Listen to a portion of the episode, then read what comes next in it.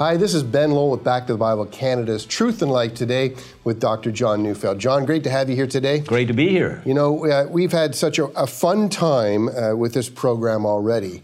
And we had the opportunity to meet with Isaac Dagno last week. And, and this week we have a, a wonderful guest. Uh, but it's a very serious topic. And it's the topic of the sanctity of life, in essence, abortion.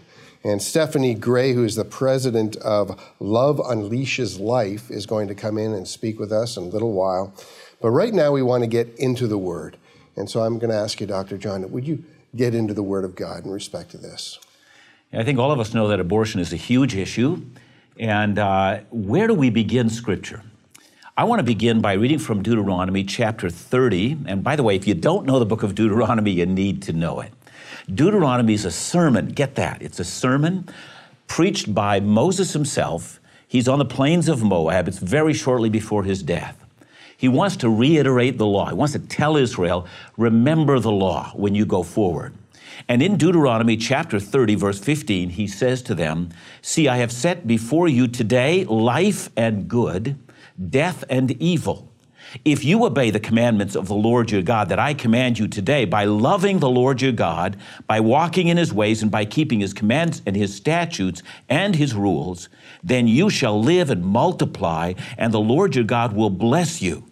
And then the next verse, but if your heart turns away and you will not hear, then he says, you will surely perish from the land. So Moses said that God gives his commands not to you know, not to put heavy burdens on us, but to get us to choose life rather than death. Now, now, you might ask yourself, well, how is it that the law of God relates to life and helps us to avoid death? Well, if you go to the beginning of the law, which is the beginning of the book of Genesis, you have the account of creation. And in Genesis chapter 1, we hear God saying, Let us make man in our own image. So, the very heart of the creation of man is that our creation is significantly different than everything else that God has made. We uniquely, of all that exists, have been made in the image of God. That means that there are some things in every human being that are a direct reflection of the God who has made us. And one of those things is what I would call a sense of oughtness. Every one of us has an idea of what's right and what's not right, things that ought to be and things that ought not to be. But at the heart of being made in the image of God is that God invests worth and value in every single human being. And that's why later on in the book of Genesis, there's a death penalty that is given for anyone who kills another human being. That is, our life is simply so valuable. Now, throughout Christian history, the value and the worth of every single human life has always been uppermost in our thinking.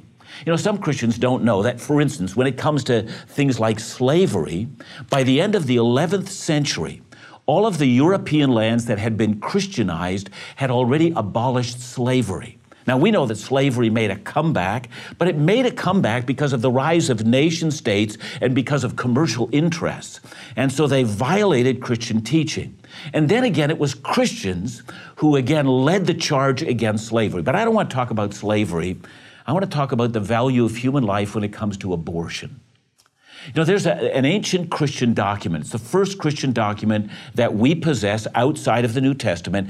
It's called the Didache.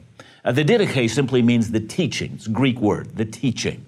And it comes to us from the early 100s, and it simply has a, a, series of commands. These are the ways in which Christians are supposed to live. And one of the lines in the Didache, again, Christian document from the early 100s, says, You shall not procure an abortion nor destroy a newborn child. Let me read you a number of other early Christian documents. From the year 210, the great Christian teacher Tertullian would write In our case, a murder being once for all forbidden, we may not destroy even the fetus in the womb. Does not matter whether you take away a life that is born or destroy one that is coming to birth. Let me give you another quotation, comes from the year 391, and this comes from one of the finest Christian preachers in the history of Christian preaching. His name was John Chrysostom. And he was commenting and preaching from Deuteronomy 30 God has set before us life and death. And here's what he says He says, You shall not make the chamber of procreation a chamber of murder. That's quite a way of putting it when you think about it. The chamber of procreation is a chamber of murder. And so, from the very beginning of the Christian church until the present, the, the, value of human life uh, what it means to be human and created in the image of God, and the fact that God invests purpose in every single human being has been reflected in a number of different ways. Lands that have been affected by Christian teaching have made a high value of human life and have protected human dignity. One of those areas has been the constant battle uh, against abortion. That when God puts a human life together in his or her mother's womb, that it makes a difference that they're human. Let me read to you a text that most of us are familiar with, and it's Psalm 139, 13 to 16. David writes, For you formed my inward parts. You knitted me together in my mother's womb. I praise you, for I am fearfully and wonderfully made. Wonderful are your works. My soul knows it very well. My frame was not hidden from you when I was being made in secret, intricately woven in the depth of the earth. Your eyes saw my unformed substance. In your book were written every one of them, the days that were formed for me, when as of yet none of them had come to be. So we do get this passage in Scripture which tells us very clearly that God watches over and cares for the child that's being formed in the mother's womb. You know, the great tragedy in our world today is that we're losing this Christian distinctive of the value of human life. In Canada today, and we're going to learn more about that in this program, but in Canada today, we have somewhere around the neighborhood of 300 abortions every day. That's like a 747 crashing in this country every single day, every day of every week, and the days go by, the weeks go by, the years go by, the decades go by, and we're not reporting on it. I think it's the number one human rights issue that this country has. There's no greater issue that we have than the devaluing of human rights or human uh, life, human being at every single level. And so we want you to listen carefully. The Bible speaks about the value of life, and I think that we should as well. Uh, we think that life is worthwhile. Life is worthwhile being lived all the way from the womb of, of mother all the way to the grave. God cares for us. God invests his worth in every single human being, whether or not we've ever come to make peace with God or not. And so this is a Christian virtue. This is what Christians are invested in. We hear the words that come from the very outset of Scripture. God has set before us life and death, blessings and curses, and therefore he says to us, choose life.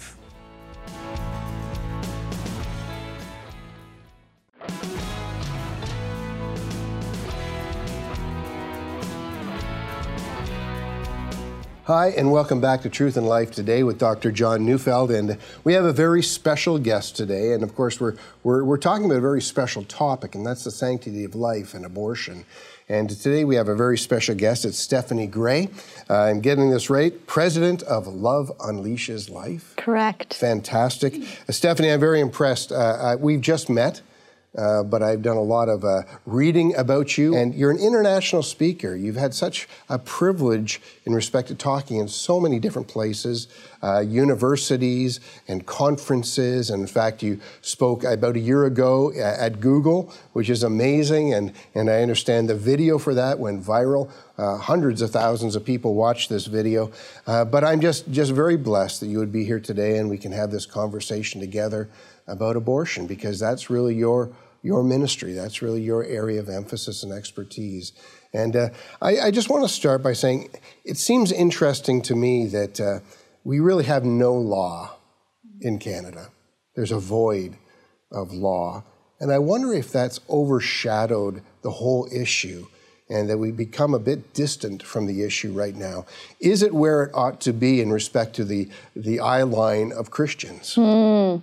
Yeah, abortion has become so commonplace. You know, we are set apart from most of the world in that we, as you pointed out, have no restrictions. So we're up there with China and North Korea in terms of be, how liberal the abortion law is in Canada. And perhaps because it has become so commonplace and, and no one really thinks twice uh, about it because it's common that we're not hearing our churches speaking up in the numbers that we need to. Sure, there are some pastors who preach, and there are some Christian doctors and some Christian nurses who will be a voice for those who have none. But we really need to expand the number of voices that are, are being raised, let alone being heard. Our first job is to raise it.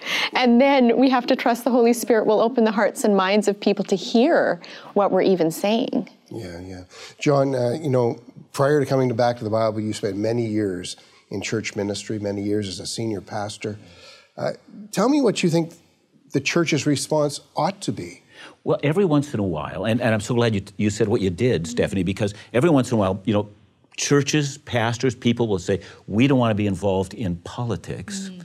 And, and it, to some degree, I'm going to agree with that because I don't think we want to be involved in party politics. Right. But there are certain issues which affect the Christian faith, which the Christian faith has to speak into the culture in which we live. And I believe that Christian salt and light in any culture is going to transform that culture. I'm going to argue that we're very much like Daniel living in Babylon, mm. and that we're called upon to speak God's grace and therefore goodness to a nation, which I think this is an issue of speaking God's goodness to the nation. Absolutely, and we are called to care for orphans and widows. Absolutely. And as one of my one of my um, colleagues in the movement has said, who is more orphaned than the preborn child abandoned by her father and mother, who is more widowed than the pregnant woman abandoned by her husband or boyfriend, her father. So these are the modern day orphans and widows that, that we are called to love as our neighbor. You know, in the 10th chapter of Luke, Jesus talks to a scholar of the law, uh, and they have this, this exchange about what what do I need to do to inherit eternal life?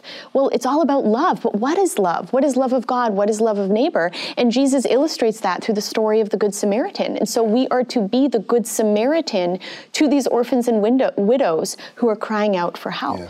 You know, you and John have something in common. I don't know if you know that, is you both had the experience of going to Romania. Mm-hmm. Now, I read a little bit about your experience there, but I thought it was it was really an enlightening uh, story that you told. I wonder if you'd relate that story again of your experience. There. Sure. Yeah. You know, actually, it was 10 years ago. We're coming up to the 10 year anniversary. It was 2008. I just had it on my heart for many years to always want to go to Eastern Europe and rock babies.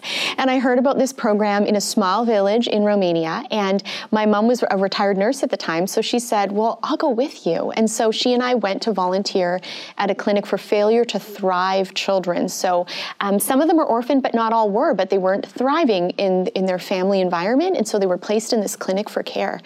And when we got there, each of us was placed with a child to primarily care for. I, I had a little boy who had Down syndrome, he was so precious.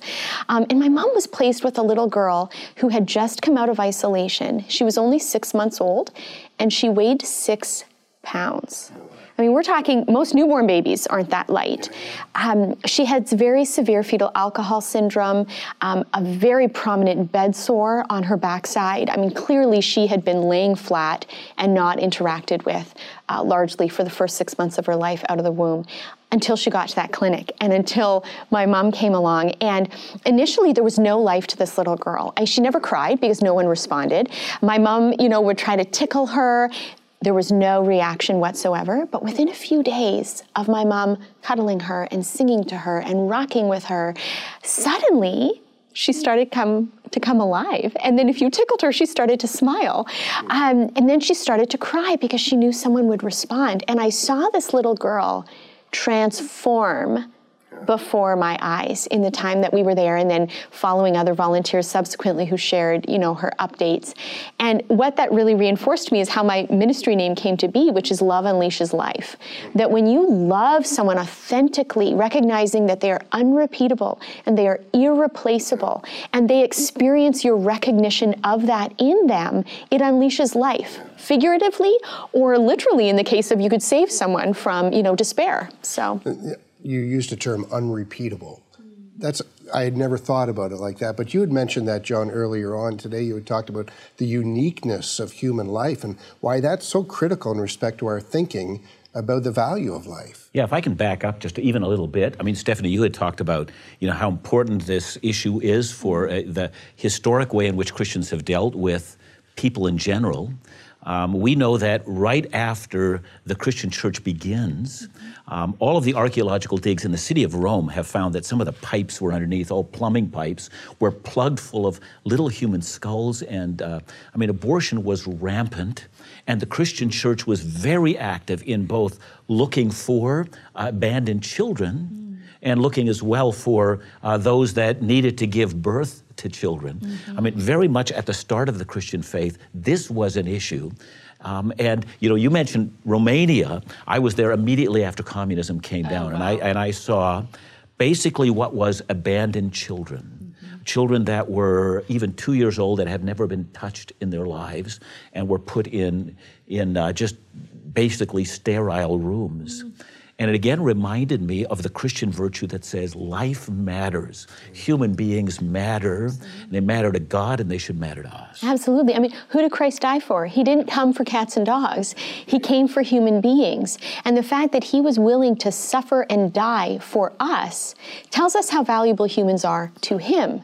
So if humans are that valuable to God, that He would send His only Son to suffer for us, then we have to recognize and interact interact with each other, acknowledging the profound value that each individual we see is not only unrepeatable, but is an image bearer. So each of us has our uniqueness, and yet that similarity that we are bearing the image of God Almighty. What a great thought. What a great conversation.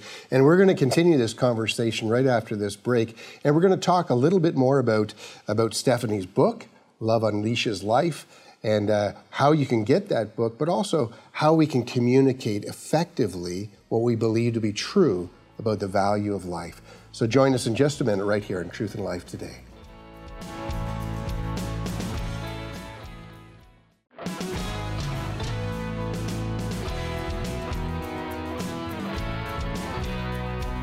Thanks for joining us again today with Truth and Life Today. And of course, we have Dr. John Neufeld with us, as we always do, and special guest Stephanie Gray. And Stephanie, fantastic to have you with us.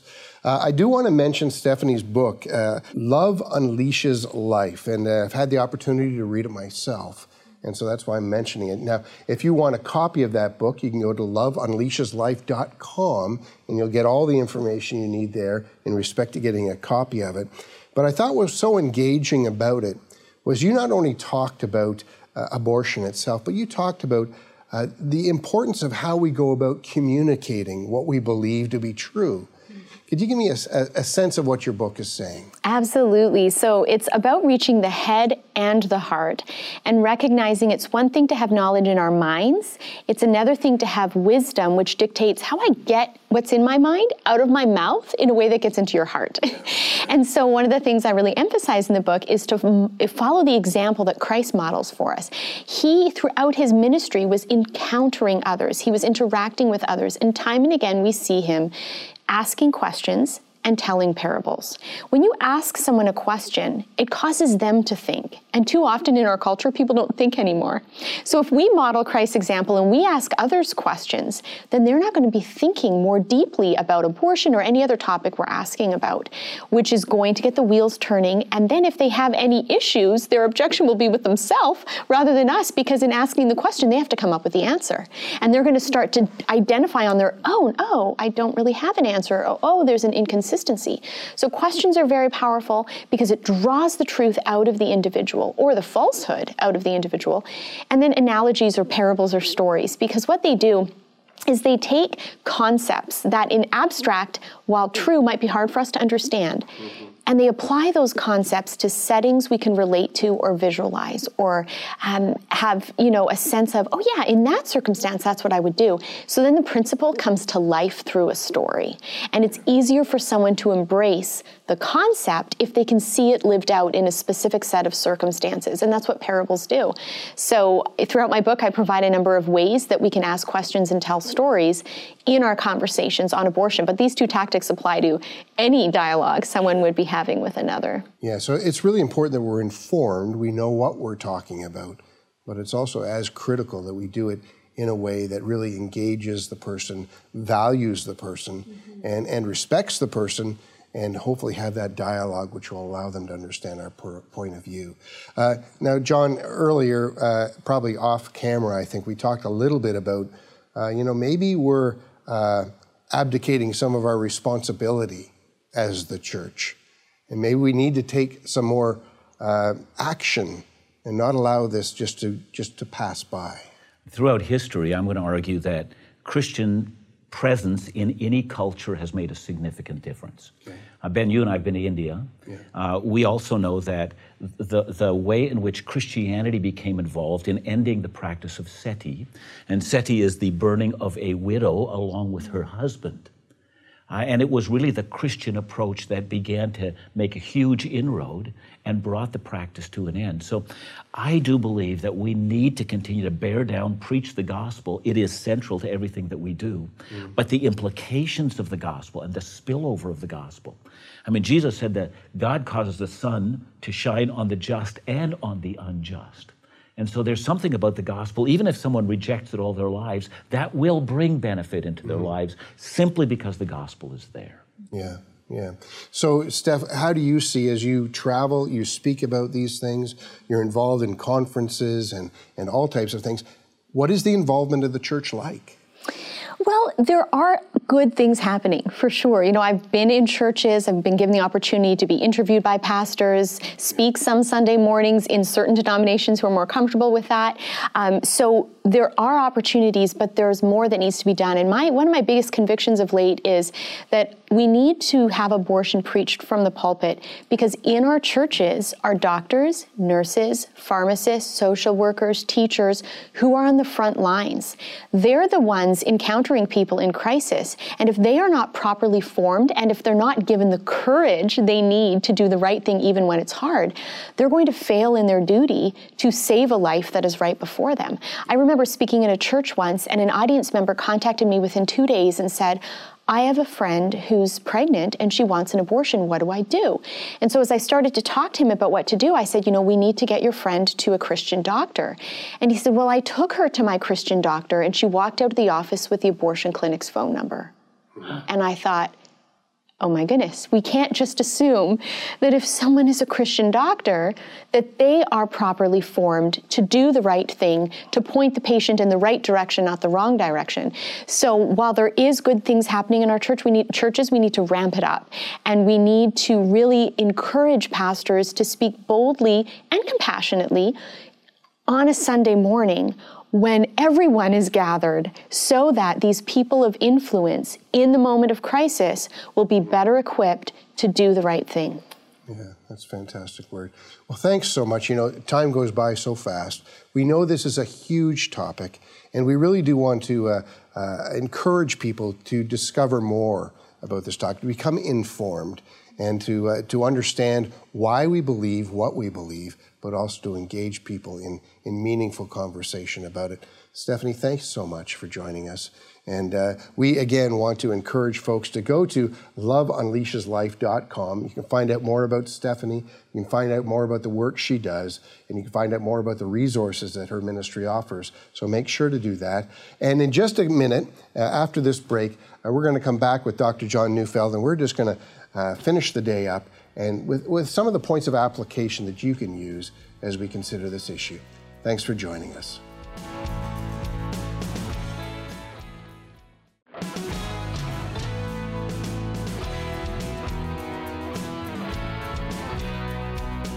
Welcome back to Truth and Life today with Dr. John Neufeld. We had an incredible conversation with Stephanie Gray about the whole idea of uh, the sanctity of life and abortion. And uh, she comes with a, a, vast amount of knowledge. And I was really encouraged uh, by what she had to say, and that there's somebody out there representing this issue like her. And uh, so we need to be in prayer for her.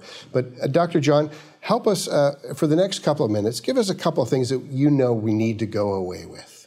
I think one of the things that she mentioned that we should remember Canada, China and North Korea are the only countries in the world, Ben, in the world, that have no abortion laws. I would say that most Canadians don't know that, that we are in a human rights situation like those two countries. I think that's shocking, and I think we need to speak about it.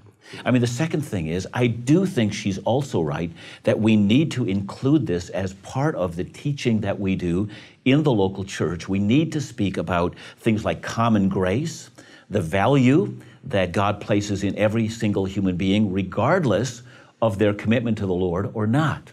So we need to speak that kind of language, and then we need to talk about the overflow of that. We should be talking about what has happened in terms of slavery and how the Christian church led the charge. Yeah. And we should mention that this abortion is the human rights issue of our day. No, it's not gender rights or gender identity. It is the issue of abortion. Nothing is more important. Christians need to lead this charge.